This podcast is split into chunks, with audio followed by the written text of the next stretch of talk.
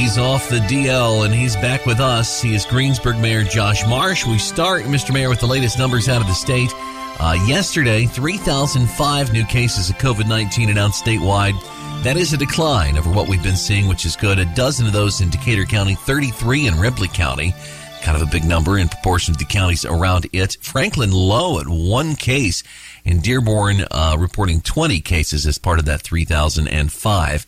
Uh, and uh, it's good to see numbers go back down again. I fear that's only going to be temporary because, of course, we've got a big holiday coming up here in uh, what, just uh, 11 days? Yeah, good morning, everybody. Of course, uh, we'll take the first day in a trend any day we can get it.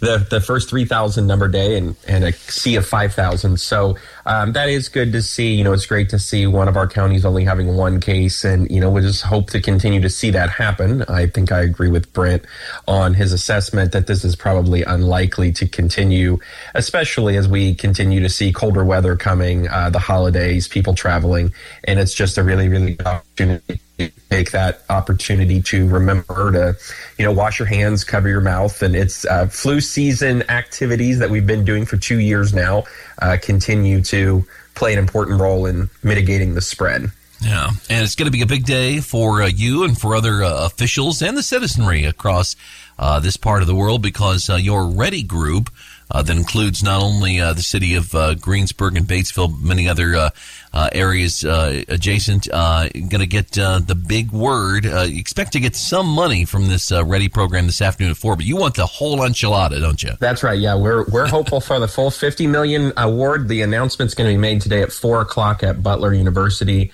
Um, the governor and IEDC are going to make that announcement this afternoon, and it really is one of those moments, um, potentially in history when we all look back in five to 10 years and say that day, you know, this day in December is a day that really, really altered the course of the future of our region. It's going to alter the course of the state of Indiana and somehow uh, $500 million investment with all the private and public match to go along with it is going to help now we're just hopeful that the Accelerate Rural Indiana region is in the top of those contenders so that we can better our region as well. So it is a big day for us. We've worked really, really hard to get to this point.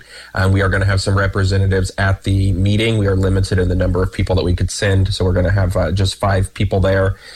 Um, we'll all be watching from here and, and online and, and um, hopefully on Thursday. Well, and when you talk to Mayor Bettice tomorrow, maybe he'll have even better news for you. Yeah, we're supposed to uh, get that down. announcement again about four this afternoon. Are you going to be on hand at, at Butler for that, or is it just a thing where everybody's doing it remotely? Um, we're limited to five, so there are five of us going, but I'm not going. Okay. Um, I, I, think we've got people from every region. Um, I think Sarah Lamping, the executive director of economic development for Batesville's going.